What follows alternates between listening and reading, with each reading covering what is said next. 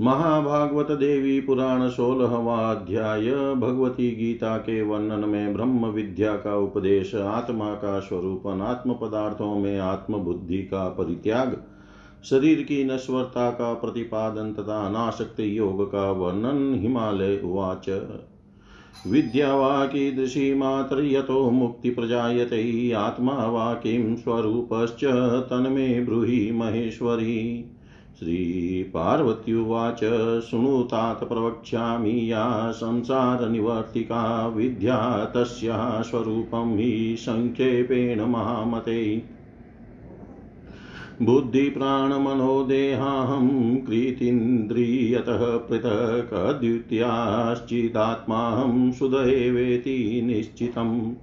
संवेति येन ज्ञानेन विद्या तदयान्मुच्यते आत्मा निरामय शुद्धो जन्मनाशादिवर्जित।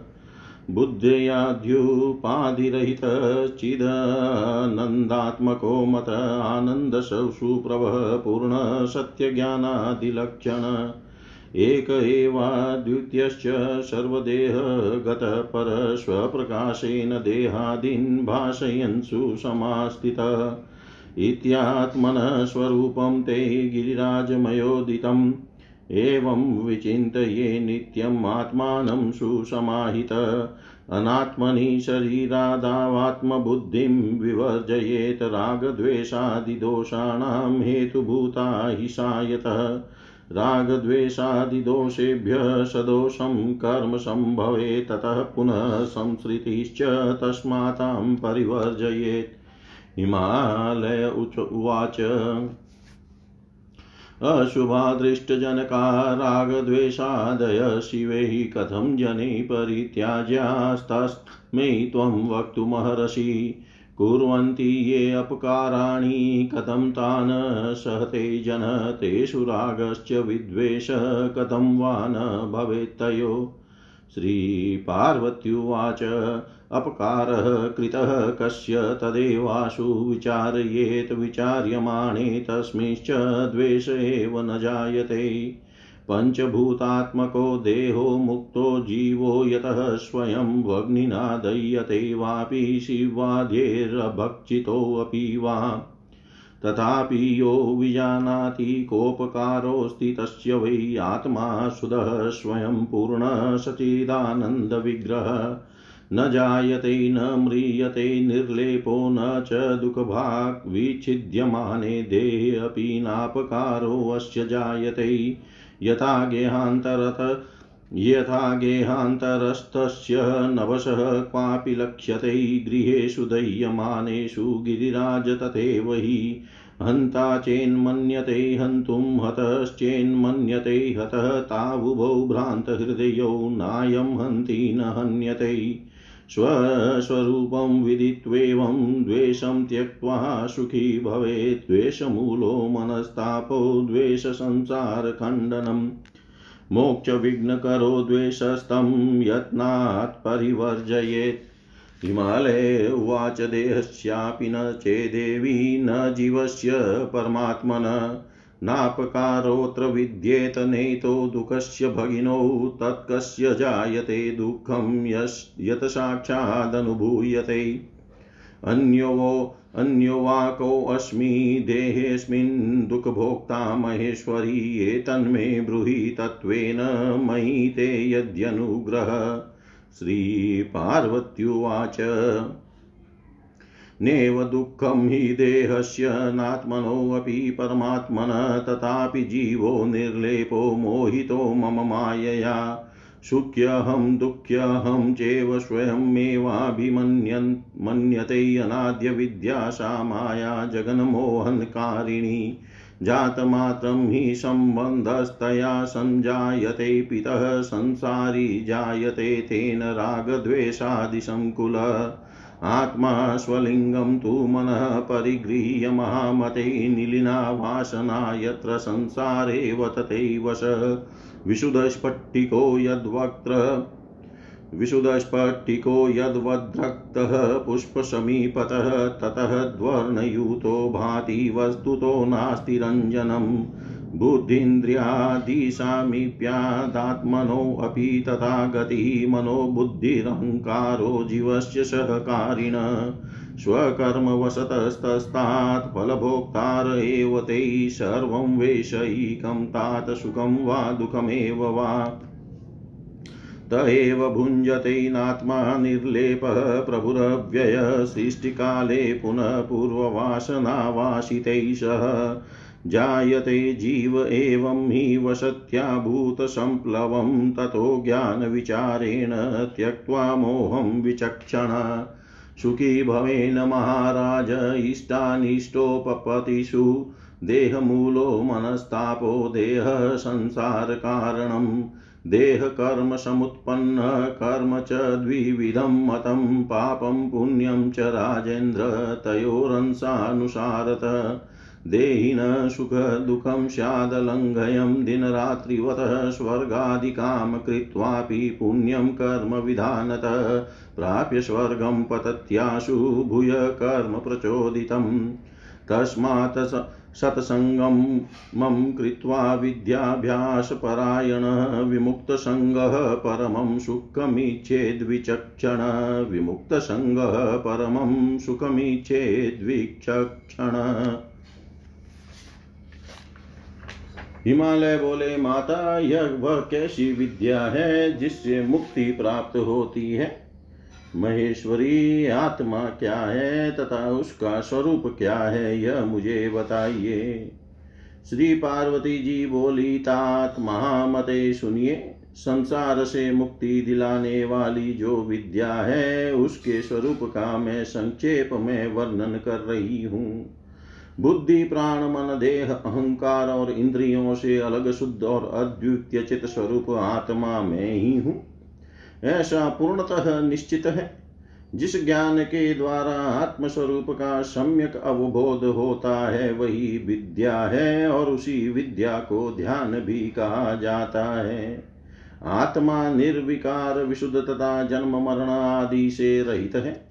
वह आत्मा बुद्धि आदि उपाधियों से रहित चिदानंद स्वरूप, आनंदमय, परम प्रभा युक्त पूर्ण तथा सत्य ज्ञान आदि लक्षणों वाला है। वही एकमात्र अद्वितीय सर्वश्रेष्ठ आत्मा अपने प्रकाश से सभी प्राणियों के सूक्ष्म देहादि को प्रकाशित करते हुए सम्यक रूप से सबके भीतर विराजमान है।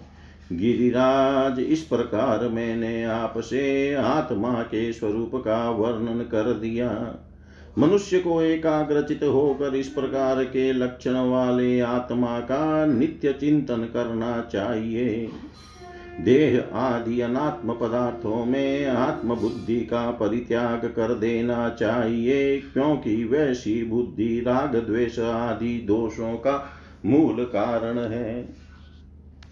राग द्वेष आदि दोषों से दोष युक्त कर्म ही संभव है। उनसे प्राणी जन्म मरण की प्रक्रिया से निरंतर बंधा रहता है। अतः शरीरादि अनात्म पदार्थों में उस आत्म बुद्धि का परित्याग कर देना चाहिए। हिमालय बोले, शिवे राग द्वेष आदि से पापात्मक अशुभ अदृष्ट पैदा होता है। उसका परित्याग लोग किस प्रकार करें? इसे आप कृपा करके मुझे बताइए, जो लोग दूसरे मनुष्यों का अपकार करते हैं, उनके प्रति वह व्यक्ति सहिष्णुता का भाव किस प्रकार रखे, और उनके प्रति उस व्यक्ति में किस प्रकार से इष्टानिष्ट विषयक राग तथा द्वेष न हो। श्री पार्वती जी बोले, अपकार किसका किया गया, इस पर शीघ्र विचार करना चाहिए। उस पर विचार करने से द्वेष उत्पन्न ही नहीं होगा। पाँच महाभूतों से मिलकर यह देह बना हुआ है, जिससे यह जीव स्वयं भिन्न है। यह शरीर या तो अग्नि के द्वारा जला दिया जाता है, या शिवा शियार आदि के द्वारा भक्षित कर लिया जाता है, किंतु आत्मा नहीं। जो इस प्रकार का ज्ञान रखता है, उसका भला कौन सा अपकार हो सकता है? अपने आप में पूर्ण तथा सचिदानंद स्वरूप वाला यह विशुद्ध आत्मा न उत्पन्न होता है, न मरता है, न सुख दुख आदि द्वंद्वों से में लिप्त होता है और न तो कष्ट ही भोगता है। अतः शरीर के काटे जाने पर भी इस आत्मा का कोई अपकार नहीं होता। गिरिराज जैसे घर के अंदर अवस्थित आकाश पर घर के जलने का कोई प्रभाव नहीं होता। उसी प्रकार शरीर के अंदर अवस्थित आत्मा पर शरीर के छेदन आदि का कोई प्रभाव नहीं होता। जो मारने में इस आत्मा को मारने वाला समझता है और जो शरीर के मारे जाने पर आत्मा को मारा गया समझता है ऐसा सोचने वाले वे दोनों ही लोग भ्रमित चित वाले हैं। क्योंकि यह आत्मा न तो मारता है और न मारा ही जाता है। अपने स्वरूप को इस प्रकार जानकर और द्वेष छोड़कर मनुष्य सुखी हो जाए। द्वेष मन के संताप का मूल है। द्वेष सांसारिक संबंधों की को भंग करने वाला है। और द्वेष मोक्ष प्राप्ति में विघ्न उत्पन्न करने वाला है। अतः प्रयत्न पूर्वक उसका परित्याग कर देना चाहिए। हिमालय बोले, देवी, यदि देह तथा परमात्म स्वरूप जीव का इस लोक में अपकार नहीं होता और ये दोनों दुख के भागी नहीं होते तो फिर जिस दुख का साक्षात अनुभव होता है, वह किसे होता है? महेश्वरी इस शरीर में दुख भोगने वाला दूसरा कौन है? यदि मुझ पर आपकी कृपा है तो आप मुझे इस विषय को यथार्थ रूप से बताइए। श्री पार्वती जी बोली, न तो इस देह को और न तो इस परमात्मा स्वरूप आत्मा को ही दुख होता है। फिर भी यह निर्लेप विशुद्ध आत्मा मेरी माया से मोहित होकर स्वयं मैं सुखी हूँ, मैं दुखी हूँ ऐसा मान लेता है। वह माया नादि अविद्या स्वरूपिणी तथा जगत को मोहित करने वाली है। पिताजी, वह आत्म तत्व उत्पन्न होते ही उस माया से आबद्ध हो जाता है और उसी से वह राग, द्वेष आदि विकारों से व्याप्त होकर संसारी हो जाता है। महामते यह आत्मा अपने लिंग रूप मन जिसमें वासना निहित रहती है को धारण करके लाचार सा बना हुआ इस संसार में व्यवहार करता है। रक्त वर्ण के पुष्प के समीप स्थित शुद्ध स्फटिक उसके सान्निध्य के कारण उसी के रंग से युक्त लाल प्रतीत होता है, जबकि वास्तव में उसमें रंग विद्यमान नहीं रहता है। बुद्धि इंद्रिय आदि के सानिध्य के कारण आत्मा की भी वही गति होती है। मन बुद्धि तथा अहंकार जीव के सहयोगी हैं। तात अपने अपने कर्मों के अधीन होकर वे ही कर्म फल का भोग करते हैं। वे सभी समस्त विषयात्मक सुखों तथा दुखों का भोग करते हैं। आत्मा भोग नहीं करता। क्योंकि यह आत्मा प्रभुता संपन्न विकार रहित तथा निर्लिप्त है। सृष्टि के समय यह जीव पूर्व जन्म की वासनाओं से युक्त अंतकरण के साथ उत्पन्न होता है और इस प्रकार यह जीव प्रलय पर्यंत सृष्टि में निवास करता है। इसलिए महाराज विद्वान पुरुष को चाहिए कि ज्ञान विचार के द्वारा इच्छित तथा अनिश्चित पदार्थों की प्राप्ति में मोह का परित्याग कर सुखी हो जाए। देह मन के संताप का मूल है और यह देह संसार के कारण भी है। यह देह कर्म से उत्पन्न होता है और वह कर्म पाप तथा पुण्य भेद से दो प्रकार का होता है। राजेंद्र उन्हीं पाप पुण्य के अंश के अनुसार जीव को सुख तथा दुख प्राप्त होते हैं। दिन एवं रात की भांति इन सुख और दुख का उल्लंघन नहीं किया जा सकता।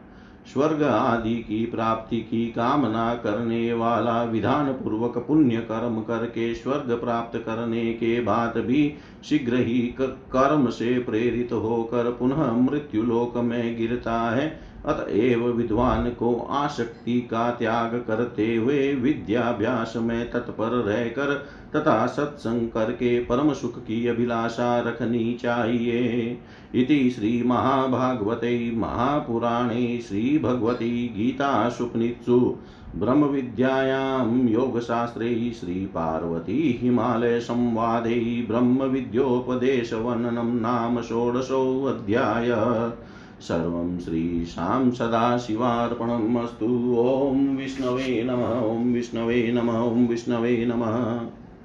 महाभागवत देवी पुराण सत्रहवाध्याय, भगवती गीता के वर्णन में ब्रह्म योग का उपदेश, पाँच भौतिक देह, गर्भस्थ जीव का स्वरूप तथा गर्भ में की गई जीव की प्रतिज्ञा माया से आबद जीव जीव का गर्भ से बाहर आने पर अपने वास्तविक स्वरूप को भूल जाना, विषय भोगों की दुख मूलता तथा देवी भक्ति की महिमा हिमालय वाच।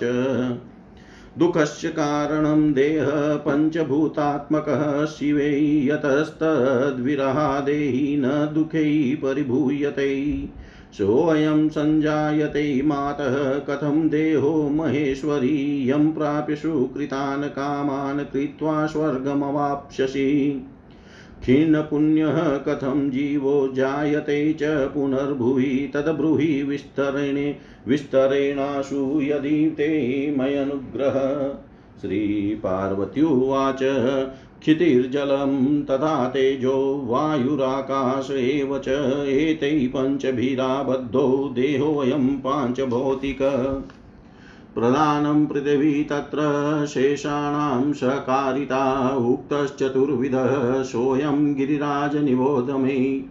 अण्डजास्वदे स्वेदजाश्चैव बोद्बीजाश्चैव जरायुजा अण्डजा पक्षिसर्पाद्या स्वेदजा मशकादय वृक्षगुल्मप्रभृतश्चोद्बीजा जाहि विचेतना जरायुजा महाराज मानुषा पशवस्तथा शुक्रशोणितसम्भूतो देहो ज्ञेयो जरायुज भूयश त्रिविधो ज्ञेय पुंस्त्रीक्लीबविवेदद शुक्राधिक्येन पुरुषो भवेत् पृथ्वीधराधिप रक्ताधिक्यै भवे नारी तयोषामी नपुंसकम्। स्वकर्मवशतो जीवो निहा, रकलयायुत पतित्वा धरणीपृष्ठे व्रीहिमध्य गतो भवेत्। स्थित्वा तत्र चिरं भुक्त्वा भुज्यते पुरुषैस्ततः, ततः प्रविष्टं तद्गुह्यं पुंसो देहे प्रजायते। रेतस्तेन स जीवोऽपि भवेद्रेतो गतस्तदा तनस्त्रियाभियोगेन ऋतुकाले महामते। रेतसा सहितशोऽपि मातृगर्भं प्रयाति ऋतुस्नाता भवे नारी चतुर्थे हनि तदिन्नात् आषोडशदिनाद्राजन् ऋतुकाल उदाहृत अयुग्मविद्दिवसे नारी जायते पर्वतसभ। जायते च पुमास्तत्र युग्मके दिवसे पित ऋतुस्नाता तु कामार्ता मुखं यस्य समीक्षते। तदाकृतिः सन्ततिः स्यात् तत्पश्यदे भर्तुराननम् तद्रेतो योनिरक्तेन युक्तं भूत्वा महामते। दिनेनेकेन कललं जरायुपरिवेष्टितं भूत्वा पञ्चदिनेरेव बुद्धबुद्धाकारतामियात् या तु चर्माकृतिः सूक्ष्मा जरायुषा निगद्यते, शुक्रशोणितयोर्योगस्तस्मिन् सञ्जायते यतः। तत्र गर्भो भवेद्यस्मातेन प्रोक्तो जरायुजः ततस्त। सप्तरात्रेण मांसपेशी त्वमाप्नुयात्। पक्षमात्रेण सा पेशी तच्छोणितपरिप्लुता तच्चाङ्कुरः उत्पन्नः पञ्चविश, विशन्ति रात्रिषु। स्कन्दो ग्रीवाशिरः पृष्ठोदराणि च महामते पञ्चधाङ्गानि जायन्ते, एवं मासेन च क्रमात्। द्वित्वे मासि जायन्ते, पाणिपादादयस्तथाङ्गानां सन्धयः सर्वे तृतीयै सम्भवन्ति। अङ्गुल्य चापि जायन्ते चतुर्थे मासे सर्वतः अभिव्यक्तिश्च जीवस्य तस्मिन्नेव हि जायते। ततश्चलति गर्भोऽपि जनन्या जठरे स्थितः। श्रोत्रे नेत्रे तथा नाशा जायन्ते मासि पञ्चमे। तथैव च मुखं श्रोणिर्गुह्यं तस्मिन् प्रजायते पायुर्मेढ मेढ्रमुपस्थं च कर्णछिद्रद्वयं तथा। तदेव मासि षष्ठे तु नाभिचापि भवेन्नृणां सप्तमे केशरोमाद्या जायन्ते च तथाष्टमे। विभक्तावयवत्वं च जायते गर्भमध्यतः विहाय संसृदन्तादिन जन्मान्तरसमुद्भवात् समस्तावयवा एवं जायन्ते क्रमतः पितः नवमे मासि जीवस्तु चैतन्यं सर्वशो लभेत् मातृभुक्तानुसारेण वर्धते जठरे स्थितः, प्राप्य वै यातनां घोरां खिद्यते च स्वकर्मतः। स्मृत्वा प्राक्तनदेहोऽथ कर्माणि बहुदुःखितः, मनसा वचनं ब्रूते विचार्य स्वयमेव हि एवं दुःखमनुप्राप्य भूयो जन्म लभेक्षितौ अन्यायेनार्जितं वित्तं कुटुम्बभरणं कृतम् नाराधिता भगवती दुर्गा दुर्गतिहारिणी यद्यस्मान्निष्कृतिर्मे स्याद्गर्भदुःखा तदा पुनः विषयानानुसेविष्यै विना दुर्गां महेश्वरीं नित्यं तामेव भक्त्याहं पूजये यतमानस वृथा पुत्रकलत्रादिवासा दिवासनावसतोऽसकृतः निविष्टसंसारमना कृतवानात्मनोऽहितम् तस्यदानीं फलं भुञ्जै गर्भदुःखं दुरास्वदं तनः भूय करिष्यामि वृथा संसारसेवनम्। इत्येवं बहुधा दुःखमनुभूय स्वकर्मतः अस्ति यन्त्रविनि विनिष्पिष्टो निर्याति यो निवर्त्मना। श्रुतिवातवसाधोरन्नरकादीव पातकी मेदोऽश्रिकः प्लुतः सर्वाङ्गो जरायुपरिवेष्टितः। ततो मनमायया मुग्धस्तानि दुःखानि विस्मृतः। किञ्चित् करतां प्राप्य मांसपिण्ड इव स्थितः। सुषुम्ना पिहिता नाडीश्लेष्मणा यावदेव हि तावद्वक्तुं न शक्नोति सुव्यक्तवचनं त्वशो। न गन्तुमपि शक्नोति बन्धुभिः परिरक्ष्यते स्वामार्जारादिदृष्टिभ्यो दृप्तकालवशात् यथेष्टं भाषते वाक्यं गच्छत्यपि दूरतः ततश्च यौवनोद्रिक्तः कुरुते विविधं कर्म पापपुण्यात्मकं पितः।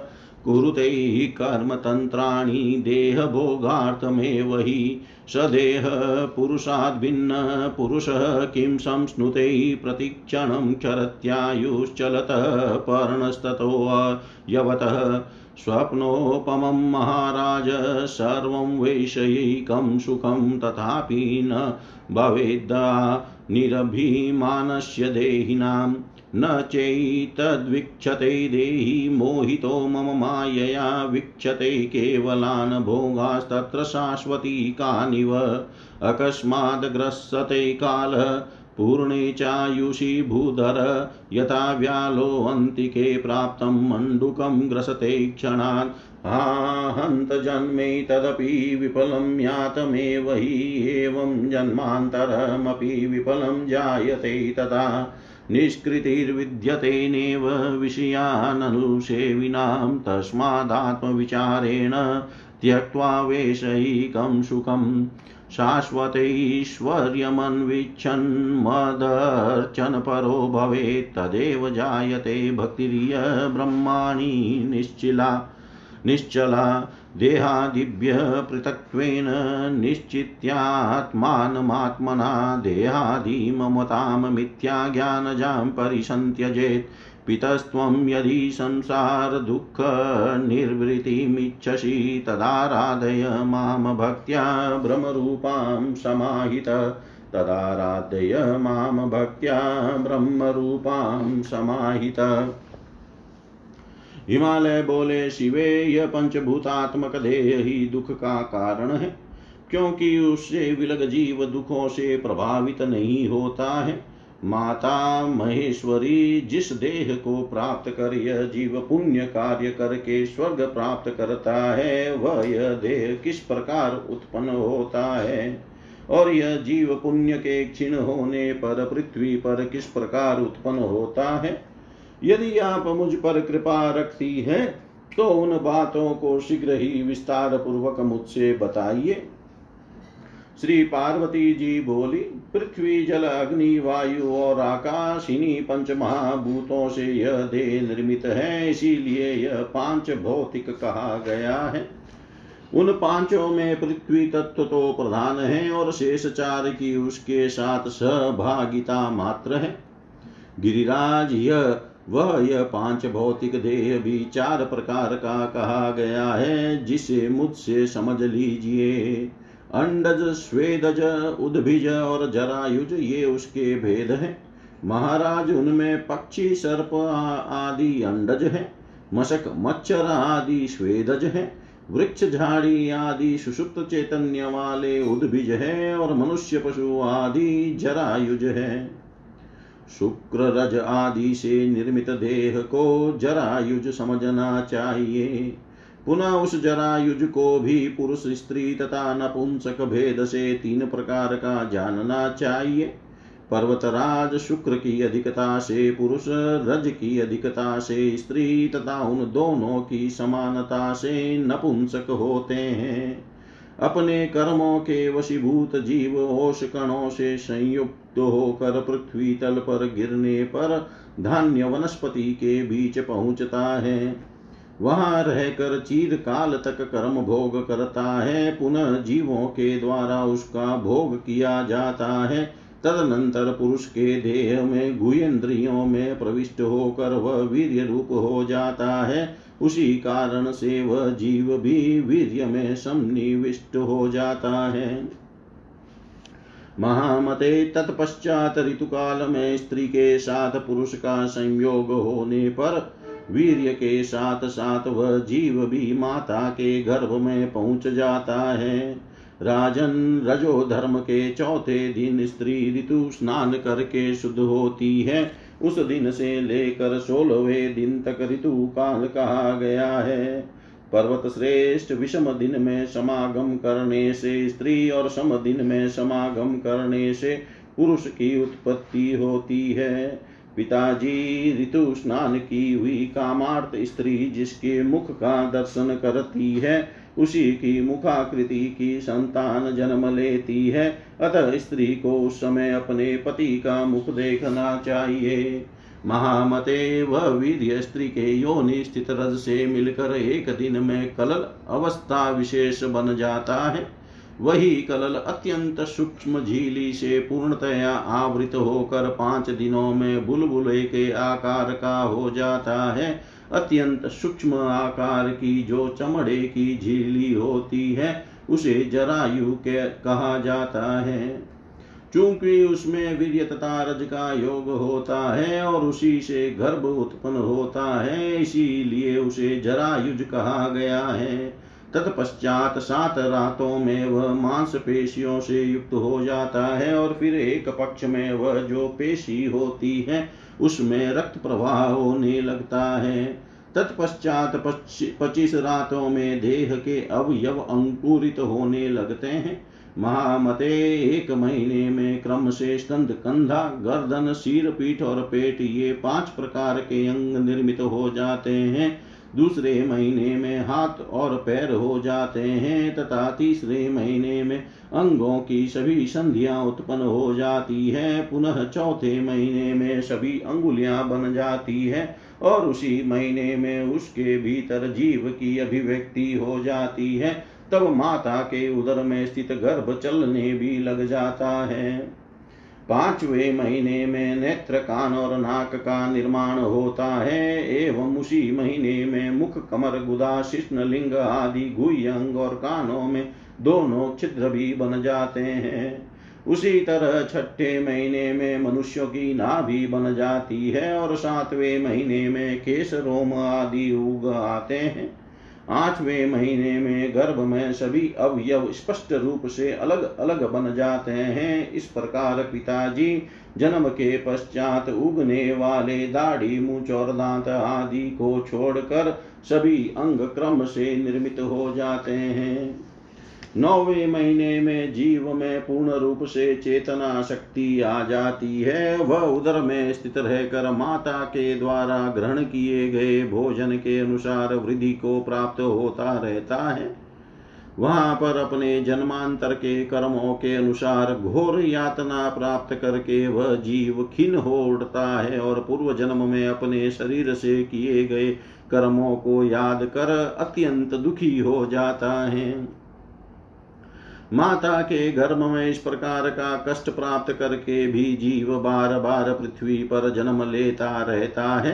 गर्भावस्था में वह जीव मन में यह सब सोच कर स्वयं से यह बात कहता है, मैंने अन्याय पूर्वक धन कमाया और उससे अपने कुटुंब का भरण पोषण किया, किंतु दुर्गति का नाश करने वाली भगवती दुर्गा की आराधना नहीं की। अब यदि गर्भ के दुख से मुझे छुटकारा मिल जाए तो मैं पुनः महेश्वरी दुर्गा को छोड़कर विषयों का सेवन नहीं करूँगा और सर्वदा समाहित चित होकर भक्ति पूर्वक उन्हीं की पूजा करूँगा।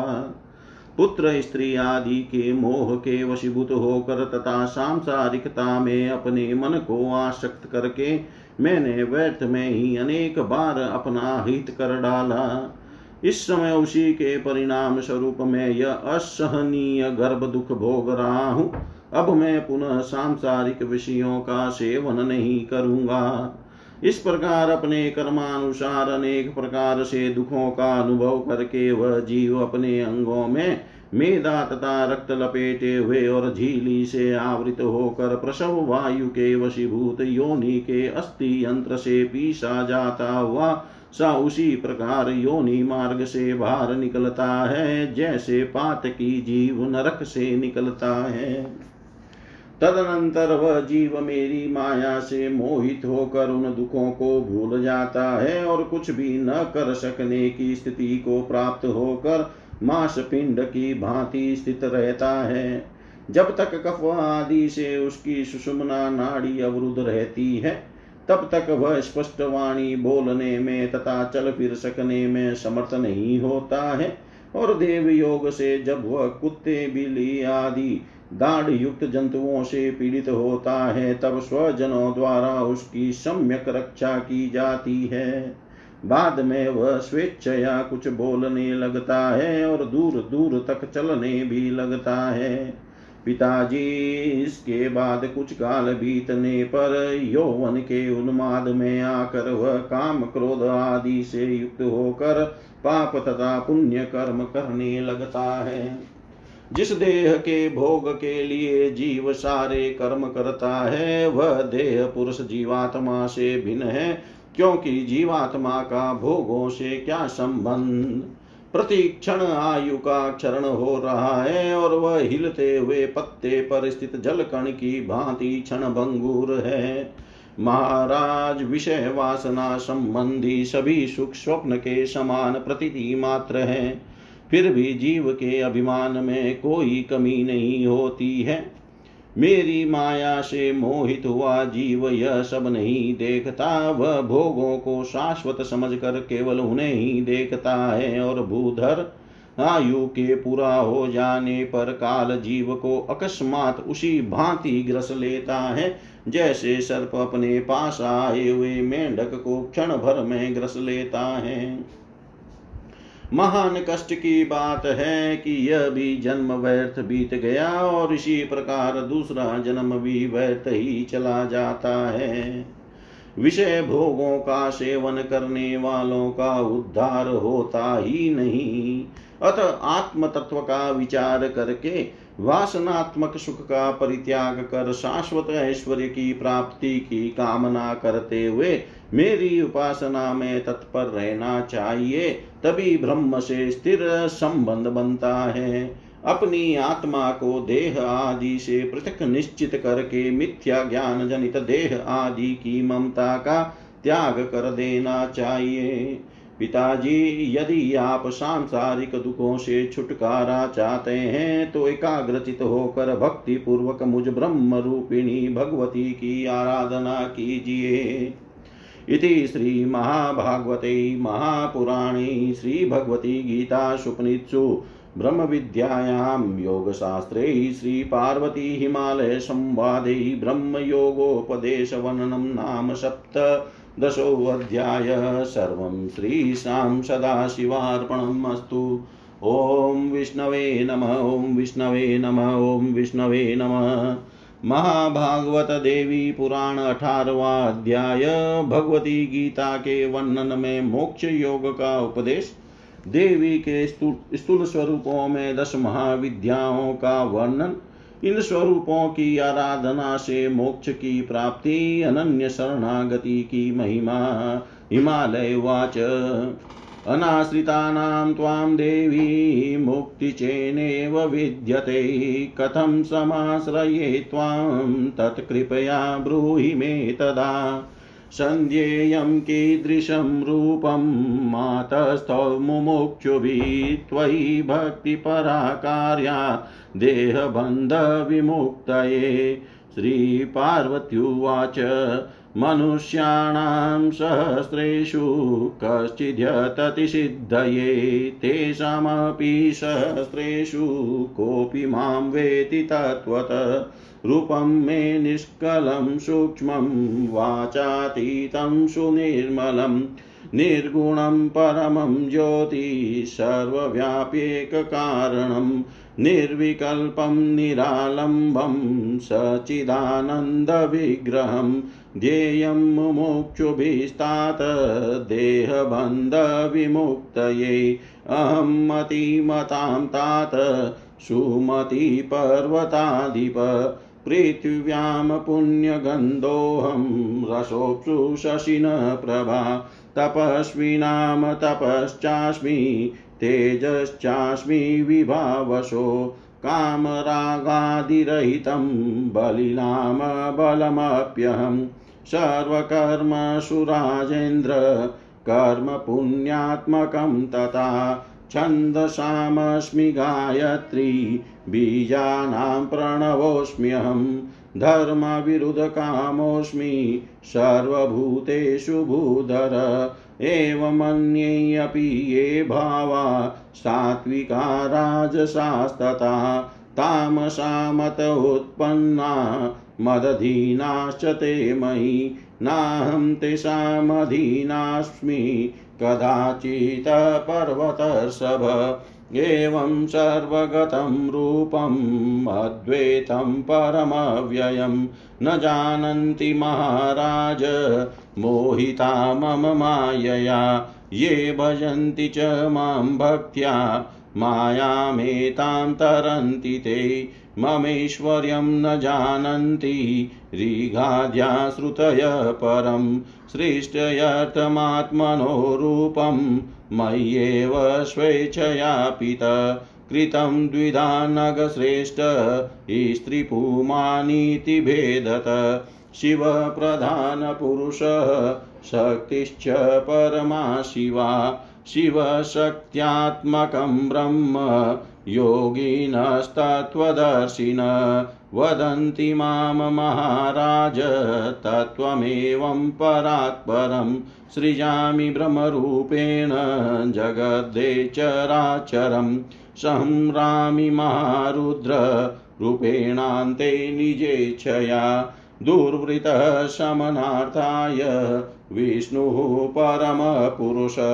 भूत्वा जगद्दिदं कृष्णं पालयामि महामते अवतीर्य चितो भूयो भूयो रामादिरूपत, निहत्य दानवान् पृथ्वीं पालयामि पुनः पुनः, रूपं शक्त्यात्मकं तात, प्रधानं यच मे स्मृतं, यतस्तया विना पुंस कार्यं नेहात्मना स्थितं रूपाण्येतानि राजेन्द्र तथा काल्यादिकानि च स्थूलानि विधिसूक्ष्मं च पूर्वमुक्तं तवानघ।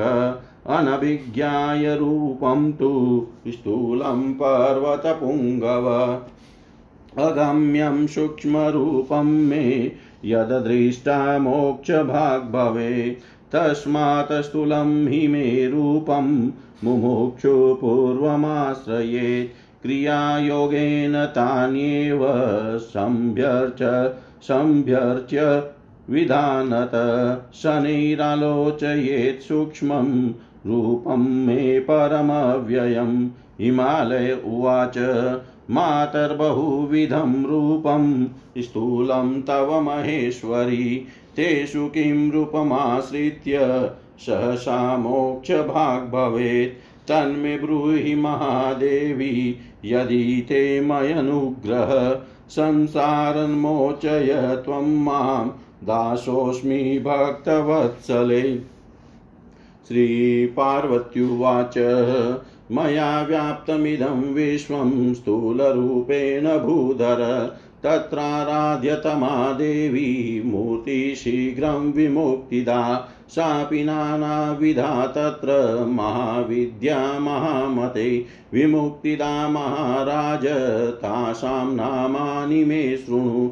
महाकाली तथा तारा षोडशी भुवनेश्वरी, भैरवी बगला छिन्ना महात्रिपुरसुन्दरी धूमावती च मातङ्गी नृणाम मोक्षफलप्रदा आशु कुर्वन् परां भक्तिं, मोक्षं प्राप्नोत्यसंशयम् आशा मन्यत्तमां तात, क्रियायोगेन चाश्रय मयर्पितमनोबुद्धिर्मामे वेश्यसि निश्चितं मामुपेत्य पुनर्जन्म दुःखालयमशाश्वतं न लभन्ते महात्मान कदाचिदपि भूधर अनन्यचेतः सततं यो माँ स्मरति नित्यश तस्याहं मुक्तिदा राजन् भक्तियुक्तस्य योगिन, यस्तु संस्मृत्य मामन्ते, प्राणं त्यजति भक्तित, सोऽपि संसारदुःखोर्घैर्बाध्यते न कदाचन, अनन्यचेतसो ये माँ भजन्ते भक्तिसंयुता। तेषां मुक्तिप्रदा नित्यमहमस्मि महामते, शक्त्यात्मकं हि मे रूपं मन्नायासेन मुक्तिदं। समाश्रय महाराज, ततो मोक्षं वाप्स्यसि। ये अप्यन्यदेवता भक्ता यजन्ते श्रद्धयान्विता। ये अप्यन्यदेवता भक्ता यजन्ते श्रद्धयान्विता, ते अपि मामेव राजेन्द्र। यजन्ते नात्र संशय, अहं सर्वमयि यस्मात् सर्वयज्ञफलप्रदा। किं तु तेष्वेव ये भक्ता, तेषां मुक्तिसुदुर्लभा ततो मामेव शरणं देह, बन्धविमुक्तये। या हि संयतचेतास्त्वं मामेष्यसि न संशय, यत्करोषि यदश्नासि यजुहोषि ददासि यत् सर्वमदर्पणं कृत्वा मोक्ष्यसे कर्मबन्धना, ये माँ भजन्ति सद्भक्त्या मयि ते तेषु चाप्यहम् न च मे अस्ति प्रिय कश्चित् प्रियोऽपि महामते। अपि चेत् सुदुराचारो भजते मामन्यभाक्। सोऽपि पापविनिर्मुक्तो मुच्यते भवबन्धनात्। क्षिप्रं भवति धर्मात्मा शनैस्तरति सोऽपि च। मयि भक्तिमतां मुक्ति सुलभा पर्वताधिप।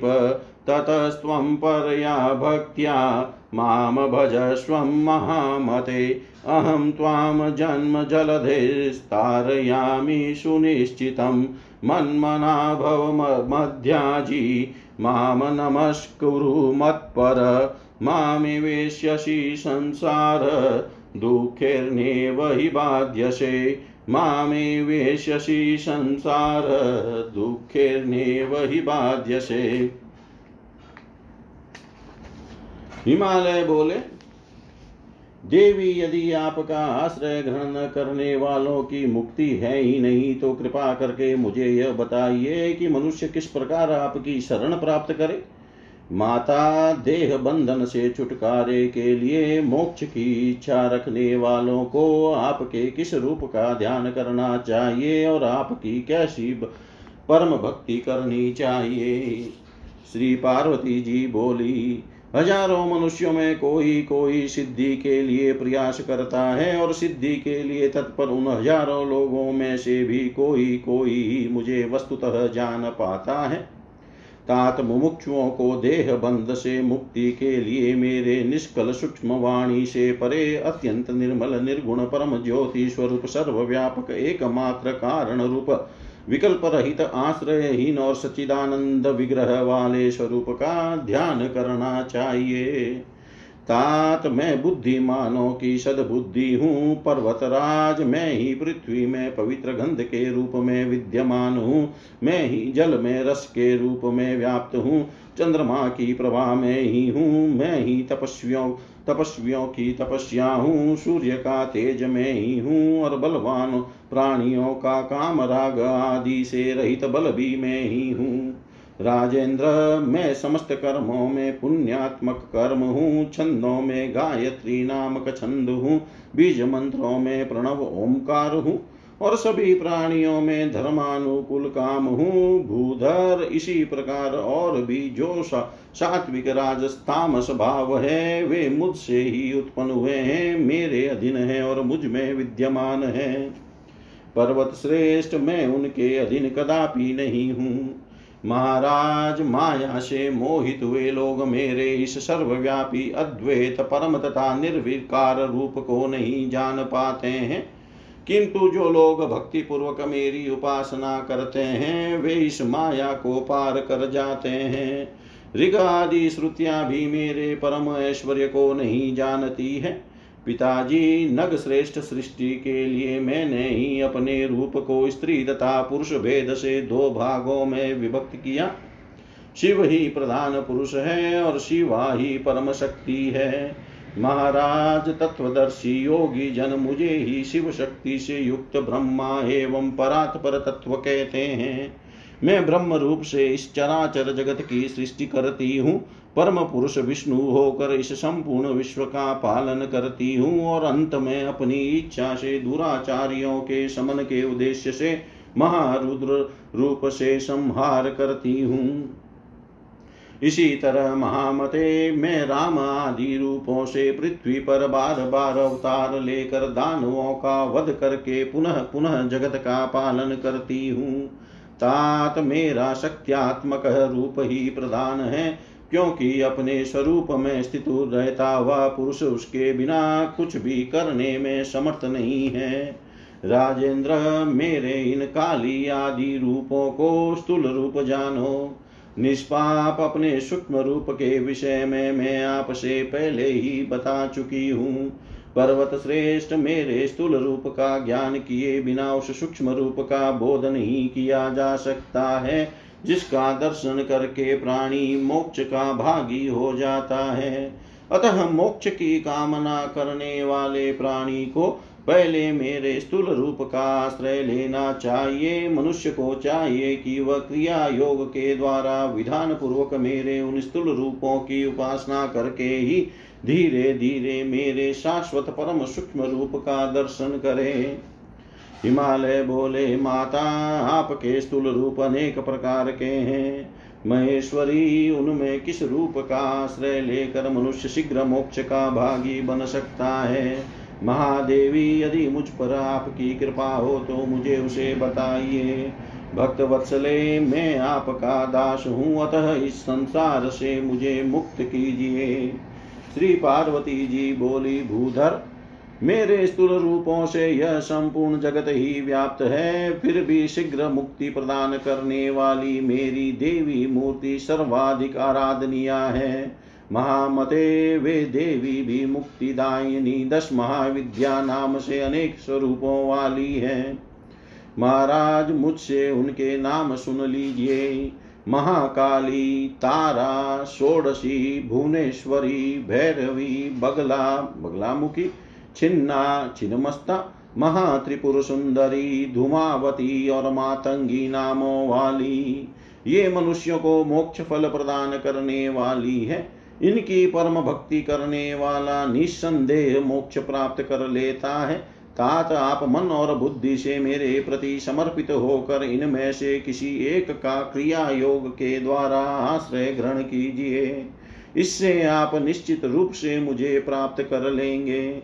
भूधर मुझको प्राप्त होकर महात्मा लोग अनित्य तथा दुख त्रय से परिपूर्ण पुनर्जन्म को कभी नहीं पाते। राजन निरंतर एक निष्ठ चित वाला होकर जो नित्य मेरा स्मरण करता है, उस भक्ति परायण योगी को मैं मुक्ति प्रदान करती हूँ। भक्ति पूर्वक मेरा स्मरण करते हुए जो अंत में प्राण त्याग करता है, वह कभी भी पुनर्जन्मादि सांसारिक दुख समूहों से पीड़ित नहीं होता। महामते मेरे प्रति अनन्य चित से जो लोग भक्ति पूर्ण होकर नित्य मुझको भजते हैं, उन्हें मैं मोक्ष प्रदान करती हूँ। महाराज, मेरा वह शक्त्यात्मक रूप बिना किसी श्रम के ही मुक्ति देने वाला है। इसलिए आप उस रूप का आश्रय लीजिए। इससे आप अवश्य ही मोक्ष प्राप्त कर लेंगे। राजेंद्र, जो लोग श्रद्धा से युक्त होकर भक्ति पूर्वक अन्य देवताओं की भी उपासना करते हैं वे भी प्रकारांतर से मेरी ही उपासना करते हैं, इसमें कोई संदेह नहीं है। समस्त यज्ञों का फल प्रदान करने वाली मैं यद्यपि सर्वव्यापिनी हूँ, फिर भी जो लोग एकमात्र उन्हीं अन्य देवताओं की भक्ति में तत्पर रहते हैं, उनकी मुक्ति अत्यंत दुर्लभ है। अतः देह बंधन से मुक्ति के लिए आप अपने मन को नियंत्रित करके मेरी ही शरण में जाइए। ऐसा करने से आप मुझे प्राप्त कर लेंगे, इसमें संशय नहीं है। आप जो कुछ करते हैं, खाते हैं, हवन करते हैं और दान करते हैं, वह सब मुझे अर्पण करके आप कर्म बंधन से छूट जाएँगे। जो लोग सच्ची भक्ति से मेरी आराधना करते हैं, वे मुझमें हैं और मैं भी उनमें स्थित हूँ। महामते मेरे लिए कोई भी प्रिय और अप्रिय नहीं है। अत्यंत दुराचारी रहा हुआ मनुष्य भी यदि अनन्य भाव से मेरी उपासना करने लगता है तो वह भी पाप रहित होकर भव बंधन से छूट जाता है। वह शीघ्र ही धर्मात्मा हो जाता है और धीरे धीरे संसार सागर को पार भी कर जाता है। पर्वतराज मुझमें भक्ति रखने वाले प्राणियों के लिए मुक्ति सुलभ हो जाती है। अतः महामते, आप पराभक्ति से युक्त होकर मेरी आराधना कीजिए। मैं आपको जन्म मरण रूपी समुद्र से निश्चित रूप से पार कर दूँगी। आप मुझमें अनुरक्त मन वाले होइए, मेरे उपासक बनिए, मुझे नमस्कार कीजिए और मेरे परायण होइए। ऐसा करने से आप मुझे ही प्राप्त होंगे और सांसारिक कष्ट आपको कभी पीड़ित नहीं करेंगे। इति श्रीमहाभागवते महापुराणे श्रीभगवती गीतासुपनित्सु ब्रह्मविद्यायां योगशास्त्रे श्रीपार्वती हिमालयसंवादे मोक्षयोगोपदेशवर्णनं नामाष्टदशोऽध्याय। सर्वं श्रीशां सदाशिवार्पणम् अस्तु। ॐ विष्णवे नमः ॐ विष्णवे नमः ॐ विष्णवे नमः